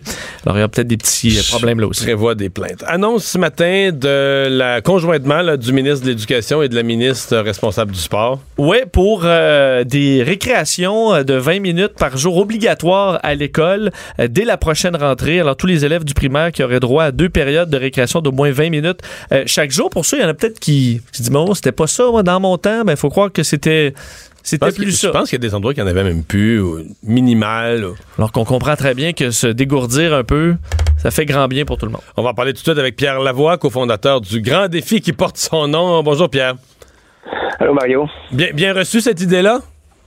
Ben, totalement. On voit que des petits gestes viennent faire une grande différence. Maintenant, on vient consolider ce moment qui, je pense, qui est important pour nos enfants. On le sait aujourd'hui, là, avec l'hyperactivité, avec... qu'on veut aider nos enfants à aimer l'école, parce que faut d'abord s'intéresser, c'est quoi qu'ils aiment à l'école. Parce que nous, on a fait des tests avec certains groupes au Lab École, parce que comme tu sais, on travaille à repenser les écoles de demain. Puis ce qui m'avait vraiment surpris, quand je posais la question aux enfants, on leur montrait vraiment des écoles sur des maquettes extraordinaires, des classes en L, pour socialiser, un potager, une serre et tout ça. Je leur posais la question, vous, là, à quel endroit vous aimez le mieux être à l'école? Et ils m'ont tous répondu, dehors. Donc, l'extérieur, pour les enfants, à l'école, ça représente le plaisir, socialiser, oui, bouger pour certains, mais pour plusieurs, c'est socialiser aussi, ce petit temps d'arrêt qui nous permet de s'oxygéner, puis par la suite, qui fait en sorte qu'on revient en classe, on est plus concentré. Est-ce qu'on a un portrait de la situation? Je sais qu'on a vu passer, à un moment donné, des controverses, des écoles qui avaient enlevé la récréation. Oui. Il y a des écoles qui l'ont enlevé totalement. Complètement. Puis il y a des écoles qui n'avaient seulement qu'une récréation. Ça, c'est beaucoup au Québec, là. Je ne pourrais pas dire le nombre, mais c'était quand même un bon pourcentage. D'autres qui en avaient 2, mais ça se limitait à 15. Là, maintenant, on va à 20 minutes chacune. Donc là, c'est là, 2 fois 20 minutes obligatoires. Ah ouais. Parce que là, 20 minutes, entre autres, pour aller dehors, c'est qu'il faut que ça vaille la peine l'hiver de s'habiller. Oh. Est-ce qu'on a perdu la communication? On dirait que oui. Oui, parce que... Oui, on a perdu la communication. Bon. Oui, bien, je refais le commentaire que je faisais ou la question que je posais. 2 fois 20 minutes, parce qu'il y a comme un temps minimum quand arrive la période, mais c'est quand même une longue saison, là, de novembre, décembre jusqu'à mars, avril, où ça, pour 5 minutes, ça vaut pas la peine de s'habiller, là, mettre les bottes, mettre le manteau, puis tout ça. C'est sûr, mais tu t'en vas dans le corridor... Mais c'est que moi, tu fais rien, là, tu restes... Mais c'est que c'est prouvé que ton cerveau, là, il est concentré jusqu'à une certaine limite. On a rétabli la communication. Oui, donc Pierre, j'allais dire, le 20 minutes, là, est-ce qu'on pense, entre autres, que c'est pour encourager à aller dehors? Parce que pendant une certaine période de l'année, si la récréation est trop courte, ça vaut même pas la peine de s'habiller puis de mettre les bottes. Ben effectivement. Donc, on a un problème pour les transferts qu'on appelle entre la classe et l'extérieur. On sait qu'il y a des écoles qui vont beaucoup plus que 20 minutes déjà. Là. Ils vont déjà vers 30 minutes pour maximiser la période. Ils savent que c'est très, très important pour les jeunes. Moi, j'aimerais qu'on s'attarde aussi aux cours de récréation qui sont devenus un peu stériles parce qu'on a voulu enlever tous les dangers. Ça nuit beaucoup aux enfants. Et ce qu'on essaie de penser au-delà des cas, on a fait beaucoup d'études, on a regardé pour que l'enfant puisse avoir un environnement idéal pour développer sa littératie physique. On sait que ça se développe entre 0 et 12 ans. La littératie physique, c'est botter, lancer, culbuter, donc toutes ces choses qui font en sorte qu'il développe son côté moteur. Ça, c'est très important. Donc, ces cours d'école qui sont devenus presque sans danger, mais beaucoup à l'enfant. Donc, quel genre de cours qu'on a besoin? Est-ce qu'on a besoin maintenant d'abris à l'extérieur qu'on n'a pas du tout au Québec? Donc, il faudra repenser et faire un programme, comme on appelle des programmes gymnase, et faire un programme de cours d'école pour les améliorer, pour justement... qu'on vient consolider l'extérieur, maintenant il faut consolider l'environnement pour que ce soit productif. C'est comme une phase 2. La phase 1, c'était d'établir 2 récréations, ce qu'on a fait aujourd'hui, 2 récréations de 20 minutes. La phase 2, c'est de mieux équiper nos cours d'école? Oui, puis je vais dire aux gens que, vous savez, la norme de l'OMS, c'est qu'il faut qu'un enfant bouge 1 heure par jour, tous les jours, pour maintenir son corps en santé. Et là, avec ces 40 minutes, on s'approche de l'heure. Puis je voudrais rappeler aux gens que la mesure de l'heure qui était lancée l'an passé, avec le programme Force 4 que nous, on appuie, cette année, c'est 600 écoles au Québec sur les 2000 qui atteignent 1 heure par jour, tous les jours, toute l'année. D'ici 2 ans, ça devrait être 1000. Donc, même si on a senti que le gouvernement a continué dans cette voie de faire bouger les jeunes, on voit que les messages sont reçus par le ministère et on essaie de poser plein de petits gestes. Donc, on les applaudit, là, c'est des bonnes choses. Pierre Lavoie, merci beaucoup de nous avoir parlé. Merci. Au revoir.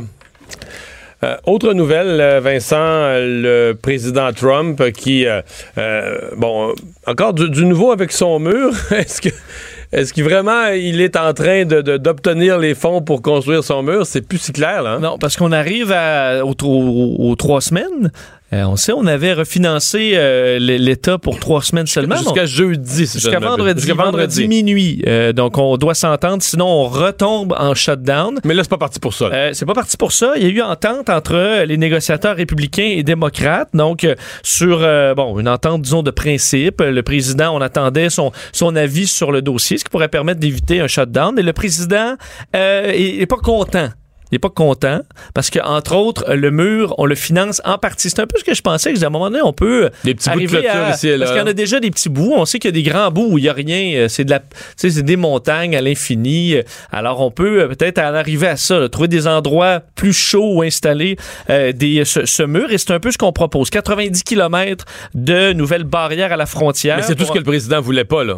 Ce qu'il disait qu'on voulait plus, là, des bouts, lui, voulait un vrai mur. Un vrai mur, mais là, ce qu'on prévoit, c'est 1,3 milliard de dollars, contrairement à presque 6 qui était réclamé par le président.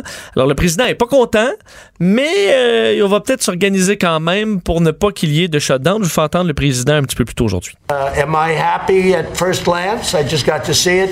The answer is no. I'm not happy. I don't think you're going to see a shutdown. I wouldn't want to go to it now. If you did have it, it's the Democrats' fault.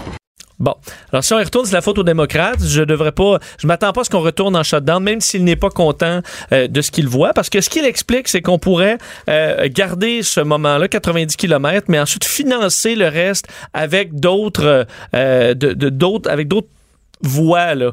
Le président a quand même certains pouvoirs pour peut-être colmater un peu les brèches. Alors, ce qu'il dit, là, pour les citer, il dit « Quand on y ajoute ce que j'ai à ajouter, cela va marcher. Nous allons construire un beau mur grand et solide qui ne laissera pas entrer les criminels et les trafiquants de drogue et la drogue dans notre pays. » Alors, peut-être une façon de déclarer victoire sans que ce soit réellement une victoire, mais ça, on peut éviter un shutdown. Ou de sauver la face.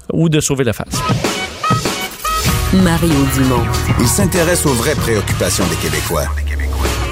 La santé, la politique, l'économie. Jusqu'à 17. Le retour de Mario Dumont. La politique, autrement dite. Bon, 5 secondes avant de s'installer au micro. Vincent s'était tiré le coup pour voir dans la fenêtre. Oui, il neige pas. Il neige pas encore? Non. Mais pourtant, sur mes radars, là, il devait neiger. À partir de 15h15, 15h30. Il neige pas. Ça va passer en vent. Tu penses ça m'étonnerait cette fois-ci, mais bon. C'est sur le bord de commencer. Un peu plus tard que prévu, peut-être. On va en parler de SNC-Lavalin, Lise Ravary qui est avec nous. Bonjour, Lise. Bonjour, Mario. Bon, cette crise-là, il faut dire que pour M. Trudeau, on parlera de SNC, mais au niveau politique, comme on dit, ça a pété aujourd'hui parce que je pense qu'il y avait toujours l'espoir pour M. Trudeau de dire si la ministre Wilson-Raybould elle prenait la parole. C'est-à-dire qu'on la libérait de son secret professionnel d'avocate, ça prenait la parole publiquement, puis elle disait « Ben non, j'en ai pas subi de pression, tout a été bien correct, M. Trudeau était bien correct avec moi. » Ça calmerait tout le jeu, ça calmerait toute la tempête. Mais là, à place de ça, elle claque la porte du Conseil des ministres. Oups! Première chose qui s'est installée dans ma tête quand j'ai entendu ça, ça a été un énorme point d'interrogation, je t'avoue. OK, elle démissionne, mais pourquoi? Parce que les possibilités sont nombreuses. Hein? Ben, elle dit pas, mais elle dit qu'elle est entrée avec une intention d'être honnête, puis d'être droite, puis de changer les choses. Mais elle dit pas pourquoi elle démissionne. C'est plein de petits sous-entendus, hein? C'est toujours, oui, il y a beaucoup de sous-entendus dans cette affaire-là. En fait, c'est pour ça qu'on se pose encore la question, qui a dit quoi à qui, et est-ce qu'il y a eu des pressions?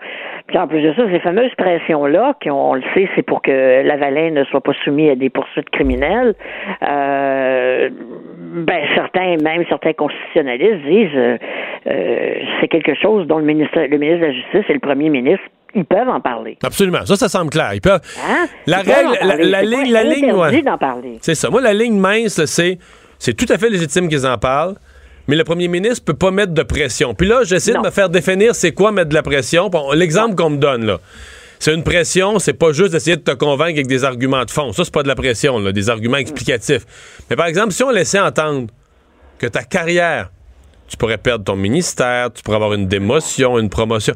Ça, c'est de la pression indue, tu comprends? Parce que là, tu lis ta carrière, ton avenir, qui concerne pas du tout le dossier, tu lis ça.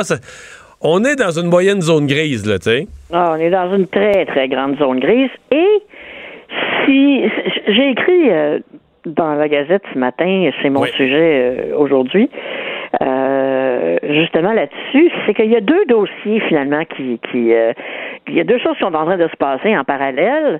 D'une part, le dossier politique, hein, avec Mme Wilson-Raybould, et savoir qu'est-ce que le premier ministre a fait ou pas fait, ou quelqu'un dans son cabinet. Il y a beaucoup de doigts qui sont pointés en direction de Gerald Butts, son secrétaire personnel. Qui est un peu son alter ego, là. Hein? En fait, je vais être encore plus raide que ça, Mario. J'ai comme l'impression que c'est le premier ministre de facto par moment. Et je suis pas là. Dans le sens que Gerald Butts prend les décisions. Large entité, Gerald Butts. Il mène le pays pendant que Justin Trudeau est à l'avant-scène, là. Et... c'est un peu ça. Et j'ai pas dit de méchant mot à propos de M. Trudeau. Hein? J'ai pas voulu dire de méchant mot à propos de M. Trudeau, mais disons il prend l'avant-scène, là. Il est sur la scène. T'sais. Mettons qu'il est très... Et c'est étonnant parce que M. Butts, qui est un ami d'enfance, d'ailleurs, de Justin Trudeau, contrairement à 99,9% des conseillers politiques dans le monde, se fait aller joyeusement sur Twitter à donner son opinion sur ceci et cela, alors que sa job dans la vie, c'est de donner des conseils au premier ministre. Qui, lui, prendra position sur les 10 dossiers, publiquement. Exactement. Alors, il y a quelque chose peut-être de dysfonctionnel là, mais on n'est pas rendu là. On est rendu à Mme Wilson-Raybould, et mais une des questions... On a entendu toutes sortes d'affaires à son sujet, elle aussi, qu'elle était axée sur elle-même, puis qu'elle voulait pas parler, puis qu'elle était pas fine avec ses petits camarades, puis... Écoute, c'est... Moi, ce qui m'inquiète, là, puis c'est ça que je disais dans la Gazette ce matin, c'est que pendant qu'on règle le dossier politique, le dossier économique de SNC-Lavalin, de jour en jour, dépérit. Et pour réussir à pointer du doigt et à traîner en cours des gens qui sont plus là depuis 10 ans, 15 ans, peut-être, parce qu'ils sont partis, les gens qui ont commis ces gestes-là ou allégués, on va mettre à terre une entreprise avec 50 000 employés à travers le monde. Pourquoi au juste? Quelle est la l'idée qui dit que c'est une excellente idée de mettre Lavalin à terre, de faire fermer un shop, vendez-moi ça aux Chinois à presse. Qu'est-ce que ça va nous donner? Mais tu poses une autre question ce matin, là. Ah oui, tu te demandes, est-ce que si le siège social de SNC-Lavalin était à Toronto, puis c'était une bonne entreprise canadienne plutôt que québécoise à Montréal, est-ce que la perception, est-ce que, disons, le volet économique du dossier ou la dimension emploi-économie serait mieux traité? Parce que là, on a l'impression qu'au Canada anglais, c'est juste un gros dossier politique, là. Ah ben, c'est sûr. Et puis, tu regardes ça, je lisais, là, surtout le Globe and Mail, qui a été le premier vraiment à fesser dans le tas. Écoute, tu lis ça, c'est Québec Company. Si je te parle du CN, hein, puis je te dis, le CN, c'est une entreprise québécoise, tu risques de me regarder en disant, ah oui? Oui, c'en est une. Le CN a son siège social à Montréal. Mais personne ne remet en question le fait que ça soit une entreprise nord-américaine d'envergure, et on n'en parle pas comme étant a Québec Company. Et pourquoi on en parle comme ça quand c'est le cas de SNC-Lavalin? Tu connais l'expression allemande Schadenfreude? Schadenfreude, c'est ce que Félix Leclerc a dit quand il a dit « Le plaisir de l'un, c'est de voir l'autre se casser le cou. » OK, oui. C'est ça que ça veut dire, littéralement. C'est de prendre un plaisir pas gentil à voir quelqu'un se péter la gueule. Et j'ai comme l'impression qu'au Canada anglais, présentement, puis là, je généralise, mais les lettres de lecteurs, parce que je reçois énormément de courriers à la Gazette, à passer à travers, là, j'en suis vraiment ressorti avec l'impression que c'était un cas de bon, ben, pour une fois, le Québec va payer. Puis je dis pas ça légèrement, je dis pas ça avec gaieté de cœur, mais j'ai été très, très, très attristée par la réaction de beaucoup de lecteurs. Mais ça alimente aussi, là, au Canada anglais, toute cette histoire qu'ils aiment se raconter. Dès qu'on parle des questions d'identité, c'est que le Québec serait plus raciste qu'ailleurs. Puis dès qu'on parle d'économie, le Québec serait plus corrompu qu'ailleurs. Puis ça vient rejouer un autre tour de roue dans cette histoire-là. Ben oui, c'est ça, une compagnie du Québec qui est prise dans des histoires de corruption et tout ça. Il y a de ça aussi derrière. Ah, il y a beaucoup de ça. Il y a beaucoup, beaucoup de ça, consciemment ou inconsciemment. Mais comme je te dis, que juste à lire les textes du Globe and Mail, que je n'ai personnellement jamais trouvé très pro-Québec comme journal, entre les lignes, t'as pas besoin là d'être full bilingue entre les lignes pour comprendre qu'on essaie de convaincre les gens que c'est une débandade unique au Québec et que pour une fois qu'on les pogne les culottes baissées, ben on va les avoir. Puis à la fin, je pense que SNC-Lavalin, qui serait racheté, mettons, tu t'as dit des Chinois ou des Américains ou même des Européens qui ont acheté plusieurs de nos firmes de génie. Oui. Au Canada anglais, je pense que ce serait pas un gros drame. Tu sais, que SNC-Lavalin soit mis à terre, puis c'est vraiment, c'est comme un fleuron plus québécois que canadien, même si c'est presque ridicule, 10 000 emplois au Canada. Ben oui. C'est comme l'affaire de CN, puis je pourrais en sortir bien d'autres. D'autres entreprises qui sont reconnues comme étant des entreprises canadiennes ayant un siège social ou des activités importantes au Québec. Ça, c'est pas grave. Mais dans ce cas-ci, je te jure, surtout là, dans les médias, tout est axé sur la québécitude de SNC-Lavalin, comme si c'était pas la plus grande entreprise d'ingénierie au Canada. Ce que c'est, c'est exactement ça. C'est la plus grande au Canada. Mais non, là, on a trouvé là, cette patente à gosse-là. Le Québec demande encore des conditions différentes des autres en voulant éviter la poursuite aux criminels pour payer plutôt des amendes extrêmement salées. Là. C'est un processus de réhabilitation qui existe, voilà, qui est dans la loi. Mais non, c'est le Québec, encore une fois, le Québec corrompu, qui cherche à avoir un traitement de faveur. Et ça m'énerve. Mais il faut quand même les poser, ces questions-là.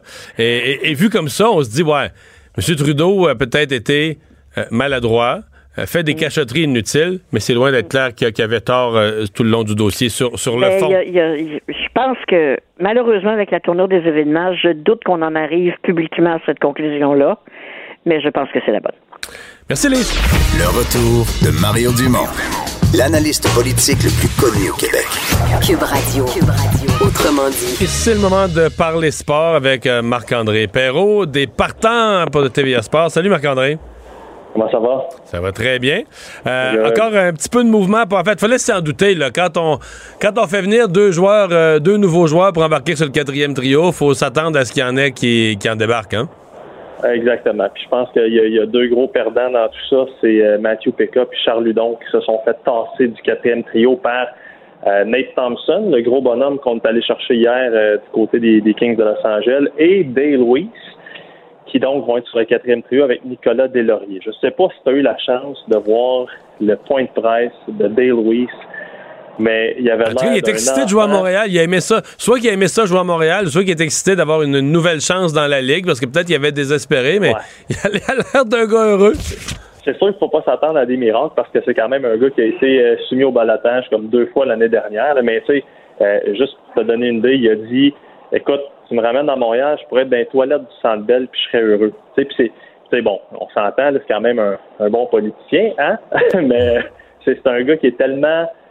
content d'être là, qu'il y avait eu des bons moments à Montréal. Puis tu le vois dans ses yeux qui dit, tu sais, quand il dit là, je vais tellement tout donner, je suis une version améliorée. Il était quasiment en train de, il faisait un pitch de vente pour lui, puis il était en train de nous promettre que c'était une bonne chose. Puis Claude Julien l'a connu dans le temps que lui était entraîneur avec les Bruins de Boston.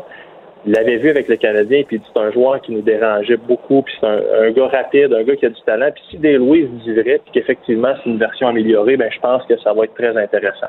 Bon.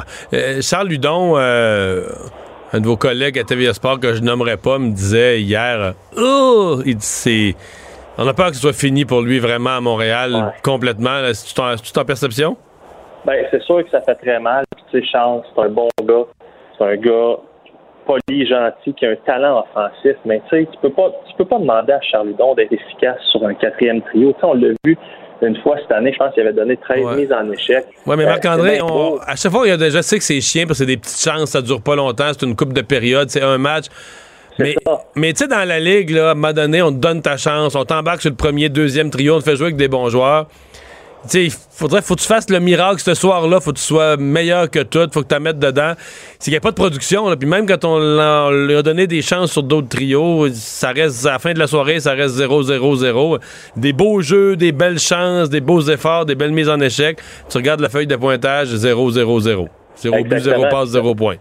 T'as raison à 100% là-dessus. Puis tu sais, Charles Hudon va être le premier à te le dire. Un gars comme lui, il faut qu'il mette des points sur le tableau, sinon il ne sera pas efficace. Puis j'irais plus loin que ça. Michel Terrien n'arrêtait pas de dire, moi j'ai pas de misère avec un quatrième trio qui donne de l'énergie, tout ça, mais que tu sois 1, 2, 3, 4e trio, à un moment donné, il faut que tu mettes des points sur le tableau.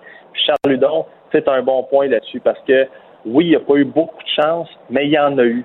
Donc, ça devient à quelque part ta responsabilité de la prendre, puis mais malheureusement pour lui, ça n'a pas été le cas. Puis tu sais, entre toi et moi, là, je souhaite vraiment à Charles Hudon d'avoir une autre chance ailleurs. C'est un souhait que je veux vraiment profond, parce qu'encore une fois, c'est un bon gars, c'est un gars qui a un talent offensif certain, mais de toute évidence, c'est pas à Montréal que ça va se passer. OK. Là, qui, parce que là, bon, on vient de parler du quatrième trio. Dernière question. Qui on garde en réserve? Parce qu'on peut quand même avoir des blessés, là, dans une... Mettons, on rentre dans une série, ça joue dur, on peut avoir des blessés. Qui vont devenir les espèces de joueurs de profondeur, là, qu'on garde en remplacement potentiel? Ben là, premièrement, Michael Chaput, ballottage aujourd'hui. Bien, on va voir s'il va être réclamé demain. Ça serait un quatrième réclamé au ballottage, là, chez le Canadien. Il ne faut pas oublier que Byron est blessé, ne sera pas du prochain voyage Nashville, Tampa, Floride. On n'a pas vraiment d'idée ça va ressembler à quoi par la suite, mais lui va revenir à un moment donné. On va garder Mathieu Péka, Charles Hudon pour l'instant, mais quand Byron va revenir, si tout le monde est en santé, ce qui est très rare dans une équipe de hockey, là, on va avoir un heureux problème, parce que là, je te nomme trois noms. Paul Byron, Andrew Shaw, Arthurie Lekonen, c'est les trois gars qui en ont probablement un qui va avoir une démotion sur le quatrième trio. C'est ce que je vois, puis je vois un casse-tête, heureux casse-tête pour Claude Julien si Paul Byron revient puis tout le monde est en santé. Marc-André, les joueurs de hockey sont vulnérables aux blessures généralement pendant les matchs. On en a vu de toutes sortes, mais là, David Pastrnak, lui, s'est blessé, mais dans un autre contexte. Ça, c'est très nébuleux, OK? Puis ça fait mal aux Browns. Puis c'est quasiment une bonne nouvelle pour le Canadien. Ben oui. Il y a seulement un point de différence entre les deux au classement. Les Browns sont présentement 3e de la division Atlantique. Pastrnak, dimanche soir, événement promotionnel ou avec un partenaire corporatif. Et là, on n'a pas voulu entrer dans les détails. Don Sweeney, le directeur général, a rencontré la presse aujourd'hui. Il dit, par respect, j'irai pas dans les détails, qu'est-ce qu'il faisait, avec qui il était, tout ça, blablabla. Donc, ça, évidemment, ça porte à spéculation. Mais ça pour dire que Pastrnak tombe, se blesse au tendon du pouce gauche. Opération aujourd'hui. Et on nous dit, dans 2 semaines, on va avoir une meilleure idée de ce qui s'en vient. Ça veut dire que il revient pas dans 2 semaines. Dans 2 semaines, on réévalue. Donc, on parle de plusieurs semaines, voire même des mois, et ça, c'est une énorme perte. Pastrnak, c'est 66 points en 56 matchs. Ça fait partie du premier trio, parce que les Browns, une des particularités, c'est qu'ils ont vraiment un trio qui est explosif, qui fait une grosse proportion des points de l'équipe, là. Ben oui, Marchand, Bergeron, Pastrnak, effectivement. Des fois, on va mettre Pastrnak à la deuxième, avec Krejci notamment, pour essayer là, de balancer ça un peu, mais souvent, on les voit les trois ensemble sur le jeu de puissance. Ça fait extrêmement mal. Et comme je te disais, quelque part, c'est une bonne nouvelle pour le Canadien. Puis tu parlais de blessures bizarres. Craig Anderson, le gardien de but des Sénateurs d'Ottawa, au gym, balle de tennis, en pleine poire, dans l'œil, peut pas jouer le prochain match. Bon. Mais juste pour revenir sur Pastrnak, parce qu'on parle d'activité sociale, il y a comme un petit sous-entendu à tout ça quand on dit l'équipe veut pas parler. Des fois, dans les activités sociales, là, ils mettent dans les coupes là, du vin, là. Ah, je sais pas de quoi tu parles. Là, ben, c'est très bon au goût. Si t'en prends une coupe, c'est pas pire, mais si t'en as un temps que l'activité sociale dure longtemps pis t'en prends plusieurs, des fois, les marches d'escalier sont rondes en sortant, là. Écoute, je te promets que je vais essayer ça à un moment donné, là. Je sais pas quand, mais on m'a dit, oui, que quand il y a de l'abus, parfois... il n'y a pas de doute, là, l'affaire est ronde, puis il n'y a pas de personne pour mettre ça en doute. Mais là, personne ne veut aller là. Personne dans les Browns ont... Ben, écoute, tu sais, comme je te dis, moi, j'ai écouté la conférence de presse de Don Sweeney, puis, tu sais, à un moment donné, il faut faire 1+1. Là, peut-être que je suis dans le champ complètement, puis peut-être que c'est glacé à Boston, Massachusetts aussi, mais ça avait l'air d'un gars qui a peut-être pris un cocktail de trop, effectivement. Hey, prix cher payé pour un cocktail de trop. Hey, merci beaucoup, Marc-André. Ça fait plaisir. Salut. Ah, Vincent, qu'est-ce qu'on surveille pour les prochaines heures? On y arrive à la neige à Montréal. J'ai des photos déjà dans le... Présentement, ici, c'est commencé depuis 2 minutes. Oui, dans l'Ouest, il y a déjà des accumulations. Alors, ça va balayer une bonne partie du Québec, des accumulations de 25 et 40 cm par endroit. Alors, je vous rappelle que demain matin, si vous pouvez reporter peut-être vos déplacements, si vous pouvez prendre vous avez des journées de congé en banque. Mais je retiens de notre entrevue avec la madame d'Environnement Canada, Mme Giguère, que ça va passer vite quand même. C'est-à-dire beaucoup de neige, beaucoup de vent, mais sur une douzaine d'heures, 12-15 heures. Puis après ça, la neige finit, le vent finit en même temps que la neige, donc pas de poudrerie là, du lendemain. Ce sera vraiment pendant l'intensité de cette nuit-là. Alors vraiment, cette nuit, bref, on prend pas la route, là. Ça, c'est clair. Puis demain matin, on sort la pelle. Oui. Ou on reste couché. Ou on reste couché, oui. Merci Vincent, merci à vous d'avoir été là. Cube Radio.